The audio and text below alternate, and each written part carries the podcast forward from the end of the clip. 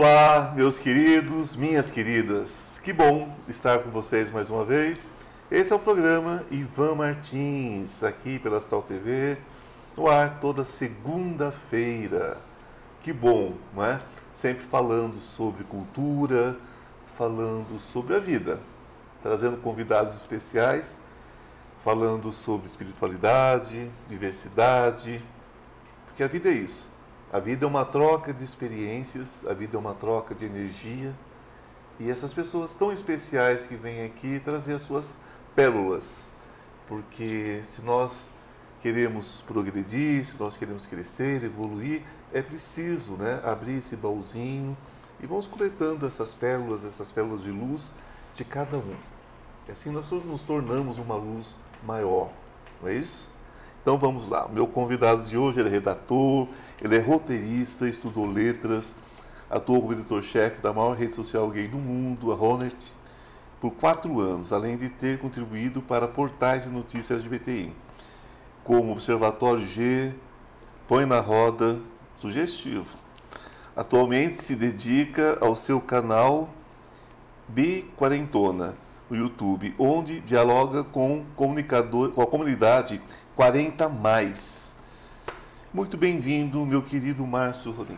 Tudo bom, Ivan? Que prazer ter prazer você meu, aqui. Prazer meu, querido. É bom, prazer é. meu. Obrigado por ter aceitado o convite. Esse é um, um programa que fala da diversidade, que fala da, da diferença que traz toda a igualdade. E nós somos iguais nas diferenças. Então, sempre falando de empatia, falando de amor, falando de arte, porque a arte é isso, a arte é empatia, não é mesmo? Sim, a arte é isso. A arte é empatia.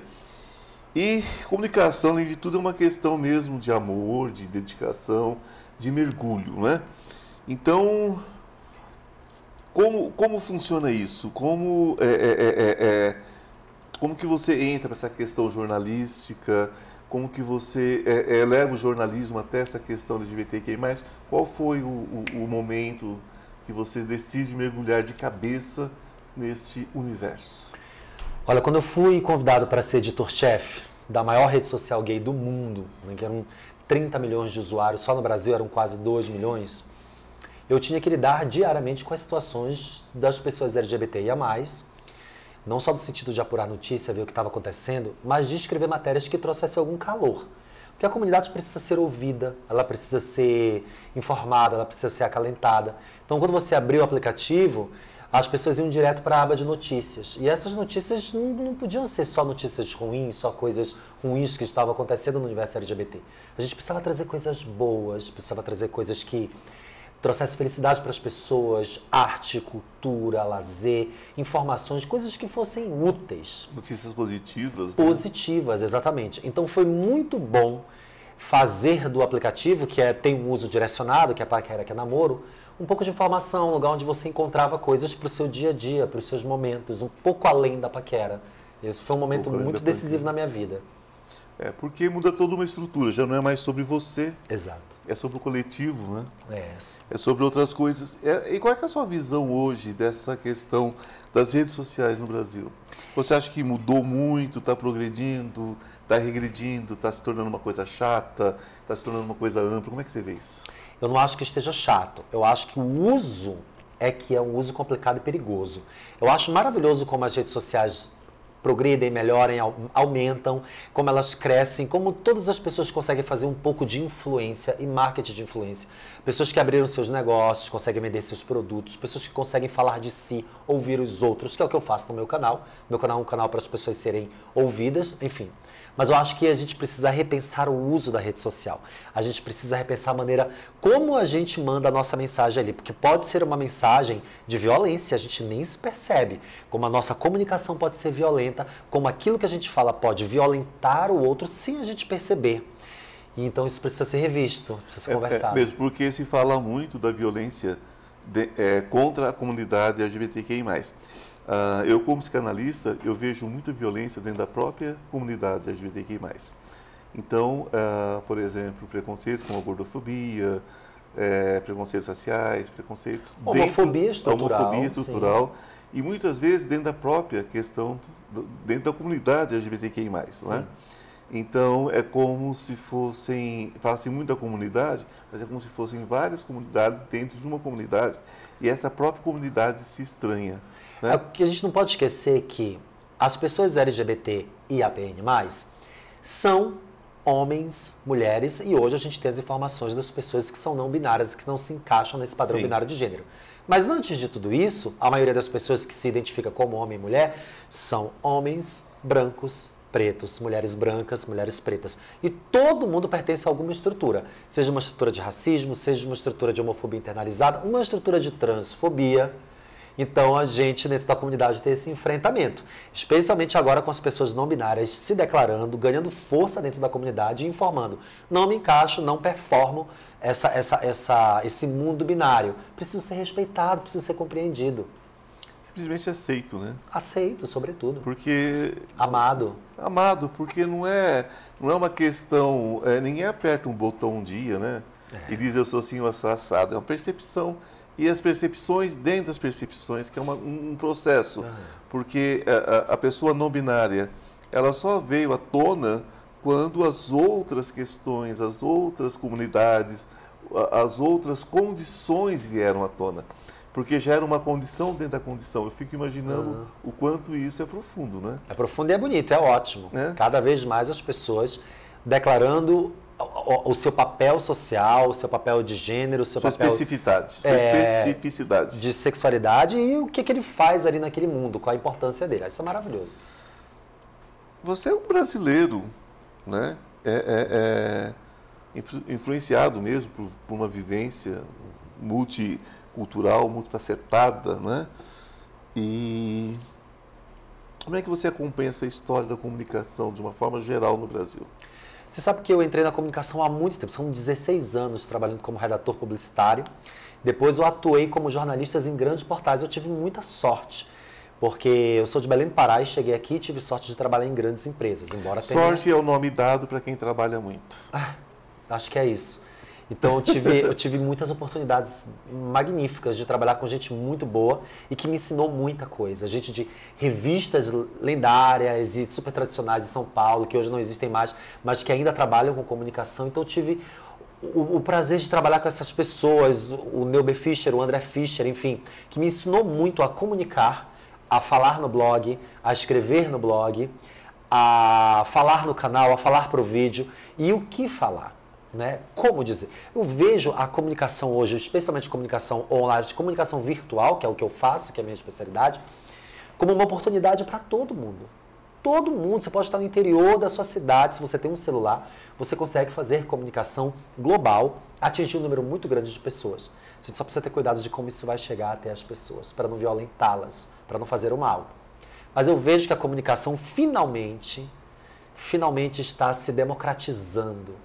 Que é isso, né? Antes a gente tinha uma frase bem ruim que dizia assim, tá vendo porque a internet não devia ter... Pra... Alguma coisa assim, não devia ser para todo mundo, né? Olha o que a internet faz, a democratização da internet. Isso é muito ruim. Isso é um horror. Isso é um horror, é.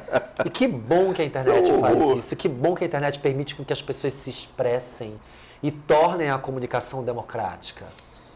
A expressão, qual é o limite da expressão? Porque... Nós passamos há poucos meses, há pouco tempo, com, com uma eleição. Nós passamos por uma eleição.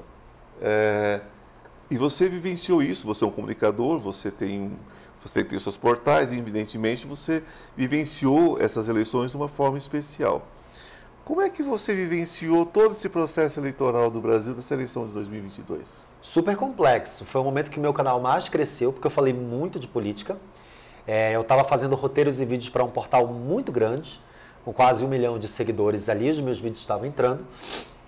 E você ser gay, nortista, embora eu tenha muitos privilégios, seja um, um gay lido como branco e tenha alguns outros privilégios, como trabalho, dinheiro, emprego, enfim. É, eu, a gente teve a chance de perceber como as pessoas estão confusas, e como as pessoas que são, que pertencem a minorias, estão desinformadas. Nessas eleições a gente pôde ver que não dá para saltar a mão de um monte de gente. Eu acho que a gente tenha ficado um pouco chateado, um pouco com raiva, que a gente tenha ficado um pouco frustrado com algumas pessoas que a gente gostava, amava. Não dá para saltar a mão dessas pessoas porque não é uma culpa, é um processo. Então, essas eleições nos, nos trouxe essa oportunidade de enxergar as pessoas por um outro espectro, por um outro lado. Elas se revelaram, né? Elas tiveram a chance de ser violentas ou tiveram a chance de ser empáticas. Elas fizeram as escolhas. É, a gente fica pensando nessa questão das escolhas, até que ponto de fato são escolhas ou condições. Porque num país onde a educação foi negligenciada por tanto tempo, não são só quatro anos, gente, não vamos, não vamos levar para esse lado, não. Sim. Porque o negócio é mais, é, é, a história é mais longa, né? Então, onde a educação foi negligenciada por, por décadas, né? Onde muitas coisas foram negligenciadas por muito tempo, então essas pessoas são frutos também de uma criação, não é? Então você cria seus monstros e conviva com eles, a verdade é essa, não é? Agora, é, é, é um tempo de muitas certezas, não é? Uhum. Como as pessoas adquiriram certezas? Você percebe dessa forma? É que as pessoas não adquiriram certezas. Quando eu digo certeza, elas, eu estou debochando, na verdade. Elas têm certezas que elas têm certeza de alguma coisa. Exatamente, adorei. Elas têm certeza Exatamente. que elas estão certas de algo. Elas não estão certas, a gente, nós não estamos certos de nada. Não. O fato é que a certeza é um delírio. A gente não tem certeza de que, nem, de que o amanhã vai melhorar, que o governo é outro e que tudo vai melhorar. A gente não tem essas certezas, a gente faz as escolhas agora. A gente pensa no agora, a gente está fazendo esses planos, mas eu acho que esse momento trouxe muito o plano a curto prazo. Acho que as pessoas estão sonhando menos a longo prazo, sabe? Para daqui a vinte anos, para daqui a, a quinze anos. Tudo é muito mais imediato, tudo é feito para agora. Eu acho que essa ideia de ter certeza, essa falsa sensação da certeza, é que trouxe, essa, é, é que trouxe esse imediatismo. Sabe? Precisamos fazer agora, realizar agora, vamos tirar agora quem está ali, vamos... É isso. É, né? eu, eu, particularmente, tenho cada vez menos certezas. Tenho certeza de nada, né? Cada dia menos. Porque certeza, gente, é um, é um caminho certo para a burrice. É, para que Para o entorpecimento mental, né? Porque você tem certeza, você não pensa mais, você não raciocina mais, você não, você não qualifica mais nada, não tem, nada mais tem sentido. Se você tem tantas certezas, você é. para de mudar, de transformar, você para de repensar as suas ideias que podem ser novas sempre, você para de mudar de opinião, que é péssimo. Mudar de opinião é uma coisa muito boa, sempre estar... O Caetano fala, é violenta a frase, mas ele diz... Só não muda de opinião quem é burro. De certa Sim. forma é isso. Então o Caetano é uma pessoa que não tem Sim. muitas certezas, né? Ele está sempre repensando isso. Né? Uh, você acha que nós atravessamos um momento é, mais severo contra a, a arte, contra, a favor da homofobia, que eu acho que relaciona-se muito arte com homofobia, com, com, com homossexualidade, né? Com a questão da homossexualidade, e isso, isso vem uma questão homofóbica sobre o artista... Porque é ator, ou é vagabundo, ou é viado, né? Uhum. O ator é acho isso. Que, é, acho, acho que, é, acho que já artista, foi, né? né? Foi uma, um período... não, mas eu, não, mas eu, não, mas eu acho que nós retomamos isso. Exato. É, nós retomamos isso, né? Ou ele é vagabundo, ou ele é viado, uhum. né? Como se essa questão fosse uma ofensa, como se essa questão uhum. fosse... É uma questão homofóbica. Sim. Você acha que isso se, se acentuou? Você vai me responder isso a seguir. Nós temos um pequeno intervalo... E já voltamos, não saiam daí. Beijos. Deixa o sol, deixa o sol entrar. Estou com uma novidade muito legal para vocês. Você sabia que o tarô pode mudar a sua vida? E muda! Nós temos uma lâmina muito especial entre os vinte e dois arcanos maiores que fala sobre... essa questão de cair e subir, não é? Porque todos nós temos quedas na vida. O importante é saber como subir rapidamente. Então, esse curso dos vinte e dois Arcanos Maiores que eu estou oferecendo a vocês por um preço muito legal e de fácil acesso, de fácil entendimento, ele traz dicas, ele traz insights de como você se recuperar rapidamente. Não importa em que situação você esteja, não importa se é emocional, se é material, se é espiritual, os vinte e dois arcanos trazem tudo sobre passado, presente e futuro. O que aconteceu, o que está acontecendo, o que você deve fazer para mudar esse futuro. Basta você entrar na minha bio e você terá todas as informações. Deixa o sol entrar, o sol entrar. Deixa o sol, deixa o sol entrar. Olá, queridas, queridos, estamos de volta, batendo aqui um papo muito gostoso com o Márcio Rolim. E eu tinha perguntado para ele sobre essa questão Dessa, desse momento que nós atravessamos, não é? Onde as pessoas têm tanto a dizer e acabam ofendendo o outro, não é? Ou tentando ofender com as suas verdades absolutas. Então eu perguntei o seguinte, se ele achava que a questão homofóbica ligada também à cultura aumentou, piorou nesse processo? Eu acho que a gente teve um, um momento de muito progresso, as conquistas das pessoas L G B T I A mais, dentro da arte, foi, foi muito importante. A gente teve um pico e, recentemente, uma queda muito grande. Novamente, associar os artistas a vagabundos, os artistas a, a viados, como se isso fosse uma coisa ruim. Sim. Novamente, a gente vive um momento de trevas, onde a arte foi cerceada, censurada. Parecia que a gente estava vivendo há quarenta anos atrás, sessenta anos atrás. Mas eu acho que isso tudo é recuperável, com muito trabalho, persistência e com muito amor, porque a arte serve para isso, para levar amor às pessoas e conhecimento. Então, acho que quando os artistas, quando os influenciadores, quando as pessoas que estão fazendo é, comunicação, quando elas são personas, pessoas públicas e que estão ali, elas precisam, sobretudo, ter empatia e pensar no que, que o próximo está recebendo. Então, acho que esse é o caminho. A gente teve um período de trevas para a arte, mas o momento que a gente começa a virar agora e a gente vai pensar no que oferecer para esse público, acho que a gente vai mudar tudo novamente. Eu acho que foi um mergulho também, porque quando você acha que está tudo muito certinho, alguma coisa vem e revira tudo. É. Isso é da natureza, isso é da humanidade. Ah, é assim que grandes civilizações viram nada, viram pó, uhum. não é?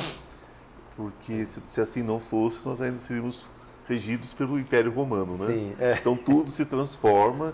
Então esses momentos são para revirar, são para nos mostrar outras possibilidades, né? Outro, outras, outras visões de mundo. Uhum. Então o que aconteceu pode servir como um, um fertilizante até nessa questão cultural. É. Eu imagino esse novo período agora como uma coisa que vai assim, ó, vai brotar cultura nesse país, uhum. de um jeito ou de outro.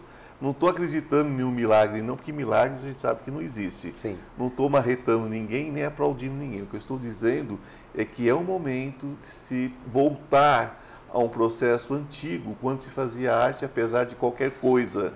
Então, eu acho que nós amolecemos no processo e agora nós voltamos a enrijecer nesse sentido. Ah, que bom. Eu fico feliz que você acredita nisso, Ivan. Eu fico muito Totalmente. feliz que você acredita que a gente vai retomar esse poder Sim. de fazer arte e uhum. de levar arte. Independente foi... de qualquer coisa. É muito Porque bom. eu venho dessa geração. Uhum. Eu venho dessa geração. Todo mundo sabe, tenho cinquenta e seis anos. Eu tenho minha experiência com teatro antiga. E eu venho do teatro mesmo, teatro mambembe, aquela coisa da, da luta, Sim. de você costurar a roupa, de você fazer, o, fazer tudo, fazer cenografia, né? Então, eu acredito que você possa fazer arte independente de qualquer, de qualquer coisa. E agora nós temos consciência que nós podemos exigir, né? Que nós podemos cobrar isso. Uhum. Então, eu acho que a, que a, que a própria sociedade está mais atenta. Sim. Tem uma grande parcela da sociedade que já entendeu. Não vivemos sem a arte. Uhum. Não vivemos sem cultura. A gente respira, come, bebe cultura, né? E vão deixando a hipocrisia de lado. Eu comentava com um convidado semana passada. Que hipocrisia é essa? Ninguém chega em casa e fica olhando para a parede, não. Liga uma televisão, Sim. vai consumir o produto que alguém produziu e pagou caro por esse produto, Sim. né? Está é, sendo veiculado por uma emissora que gasta para veicular aquilo. Você paga comprando os produtos que aquela emissora Sim. anuncia. Então, que hipocrisia é essa? Você quer ver seu filminho antes de dormir, seu, a sua, seu filme de ação? Você acha que aquilo acontece automaticamente, né? Então, as pessoas, as pessoas... Teve uma parte da sociedade que entendeu isso. Uhum. Então, eu acredito realmente nessa recuperação total. Mas falando em recuperação, qual é a sua percepção de futuro? Olha, eu costumo dizer no meu canal, eu tenho um canal que eu dialogo com pessoas mais velhas, que tem quarenta anos para frente, né? Todo, tem vários públicos ali. E é muito boa essa pergunta, porque depois que a gente vai ficando mais velho, quarenta, cinquenta, sessenta anos, a gente vê o futuro de uma outra maneira. Assim. Eu costumava dizer que o futuro não existe. O futuro é uma abstração, não existe futuro, só existe o agora, o momento. Só depois que eu passei dos quarenta anos, ano que vem eu faço quarenta e cinco. Eu pensei, cara, por que eu estou dialogando tanto com as pessoas aqui? Eles mandam as cartinhas, que são os e-mails que eu leio. As pessoas falam de suas esperanças, de suas vontades, seus desejos. Às vezes ele tem quarenta, cinquenta anos, está com um novo amor, está com um, um novo encontro, passou a fazer yoga, passou a... se livrou dos remédios para depressão, está... E aí eu fico falando para as pessoas que o futuro não existe. Está errado. Eu preciso ter uma nova perspectiva de futuro para falar com o meu público, que os vídeos são vistos centenas de milhares de vezes e as pessoas vão absorver aquela ideia estática que eu tenho, e não é isso que eu quero. Sabe como eu vejo o futuro? Como aquilo que você quer para você agora. Se nesse momento agora eu quero é, ter mais contato com a minha mãe, planeje isso para que daqui a um pouquinho você tenha mais contato. Não, se eu, o que eu quero é criar mais dois cachorros de rua. Então, planeje isso para que seu futuro seja com mais dois ou três cachorros de rua que você adotou. Eu quero deixar de tomar os remédios antidepressivos. Eu acho que essa é a minha perspectiva de futuro. É aquilo que você quer agora, que se você não conquistar, você conquista mais para frente. A gente tem que parar de pensar se a gente vai conseguir viver. Eu recebo tantas cartinhas legais lá no, no, no e-mail, lá no canal, as pessoas falando assim, ah, eu acabei de fazer cinquenta e seis anos e me separei de um casamento de vinte anos, sou devastado. Aí eu falo, você está devastado por quê? Foram vinte anos incríveis que você teve, vinte anos maravilhosos, olha por esse lado. Agora você vai ter muitos anos para fazer coisas que neste vinte anos você não conseguiu fazer, agora você vai fazer. Pense por esse lado. Então é assim que eu vejo o futuro. Sempre tem a construção e a reconstrução, né? Exatamente. O futuro existe. Desde que, é, é, é, só que você tem que entender o futuro, né? É. Eu sempre digo isso, fica até chato, mas sempre digo isso. Se você está descendo a estrada de Santos, você não vai chegar em Guarulhos. Então, você sabe que você vai chegar em Santos, porque você está na estrada. Agora, você pode, sim, dar uma, uma viravolta ali, virar à esquerda, voltar, retornar. Então, você vai para Guarulhos, porque você pega uma nova estrada. Então, o futuro existe daquilo que você plantou. Plantou, colheu. Né? Não no sentido de pecado, não acredito uhum. nisso, não é, não é essa a história, mas é sobre suas escolhas, né?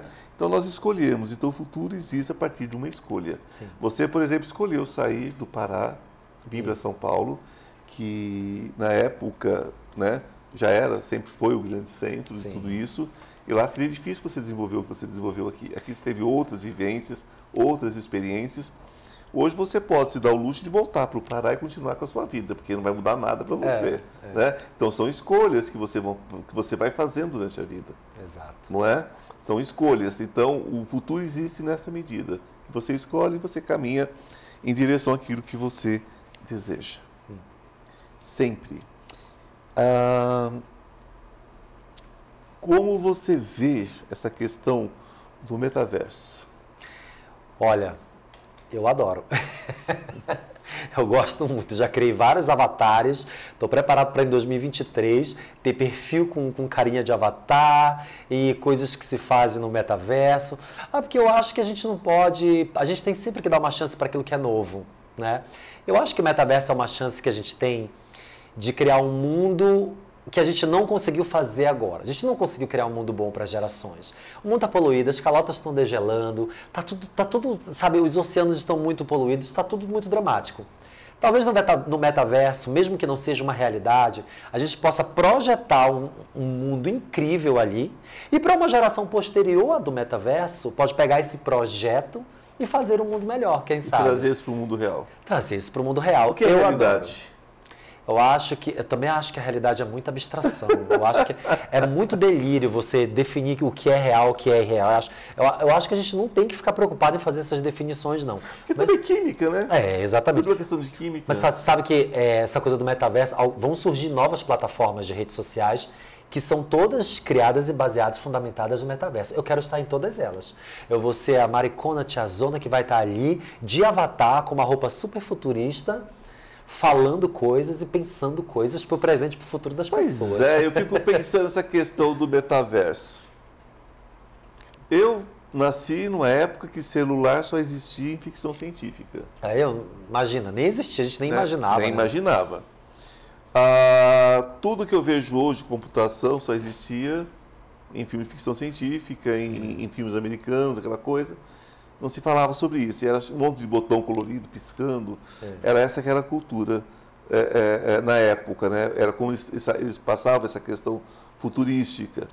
Eu fico imaginando o metaverso, né? Eu já tive que me adaptar tantas vezes. Sim. Eu digo que eu sou um dinossauro vivendo no jardim da infância, né? Sim. Então, é uma coisa assim que... Foi uma geração que ficou meio hum. no, entre, entre o século dezenove, porque a gente ainda vivia no século dezenove em muitos Sim. aspectos, né? E o futuro. Eu fico imaginando o metaverso. Às vezes eu penso que, que nós vamos nos adaptar, só não sei a que preço. Eu não sei a que preço também. Não quero nem pensar, mas eu quero muito estar lá. Mas você quer aproveitar. Eu quero aproveitar muito, porque eu acho que a gente pode usar todas as coisas para o bem. Acho que no momento que você... Se surge uma nova tecnologia, uma nova possibilidade de habitar o mundo ou um novo mundo, você precisa imediatamente pensar de que forma habitar para o bem. Para viver coletivamente, estar com as pessoas pensando coletivamente, porque... Quando a gente chega já ali pensando individualmente, vai ser mais um mundo, o metaverso vai ser mais um lugar onde as pessoas vão destruir novamente aquele mundo, como a gente fez com esse, né? Você, você acredita, você acredita que a, a, a, o que nós entendemos por política vai sofrer uma grande transformação também? Eu espero muito. Eu espero muito que as pessoas compreendam o que é o sistema capitalista, o que é o sistema neoliberal. Por quê? Porque a gente tem um século de capitalismo, sei lá, quase isso. E por que, que as pessoas ainda não compreendem que o dinheiro não foi uma grande invenção? Por que as pessoas não compreendem que o consumo é o que destrói o mundo, é o que faz a gente ter mais ganância? Por que, que as pessoas não entendem que consumir, consumir, consumir é uma coisa... Então a gente precisa muito entender... política, recompreender a política e fazer uma nova política. É, a gente podia mudar o penteado, podia mudar a barba, mas podíamos, é. ter, podíamos ter um uniforme, né? Anti-chamas, uma coisa bem futurística. Quem sabe eles estão caminhando para isso. Quem sabe. Eu... Uma felicidade. Falar com as pessoas, eu amo. É por isso que eu tenho um canal. Uma tristeza? Ficar doente. Eu fico muito triste quando alguma coisa me acomete, porque eu fico muito preocupado com a minha saúde o tempo inteiro. E eu acho que eu não consegui tratar ainda a minha cabeça para para ficar bem quando eu estou doente. Já que falamos do futuro, um projeto para o futuro. Ser uma bicinquentona, uma bissessentona, e que as pessoas com mais idade tenham mais acesso à internet e falem comigo ali. É, a, a idade é uma limitação cronológica inventada. É. Ela não existe. O tempo não é linear, não é? Então, a gente tem a idade que quer ter. Eu, eu falo isso todos os dias, todos os momentos que eu posso. Eu nunca parei de estudar, não paro. Estou começando uma, um, um curso completamente novo. Imagina a vida fazendo biomedicina. Sim. Né? Mas por quê? Porque eu não, não aceito, não faça, você não pode. Então, quando tentaram me proibir de fazer o que eu sei fazer profissionalmente, que estão tentando me proibir no futuro, eu já me antecipo. Então, a melhor época da sua vida é agora. Sua melhor idade é agora. Se você tem oitenta, noventa, não pare, siga. Siga em frente, acredite na vida, porque ninguém tem garantia de nenhum segundo. Então, né? Então a gente simplesmente vive cada um como se fosse o último, mas sempre plantando uma semente para amanhã. Eu acho que essa é a única possibilidade de sobreviver, né? Com saúde mental, é. Nesse canto do universo, meu querido. Adorei isso, adorei. Foi um prazer adorei. ter você aqui. O prazer é todo meu. Obrigado, obrigado por aceitar o convite, um beijo no coração. Gente, gratidão por estarem conosco, até a semana que vem e lembre-se, o outro é só um reflexo de você. Então cuidado com o julgamento sempre. Até a semana que vem. Deixa o sol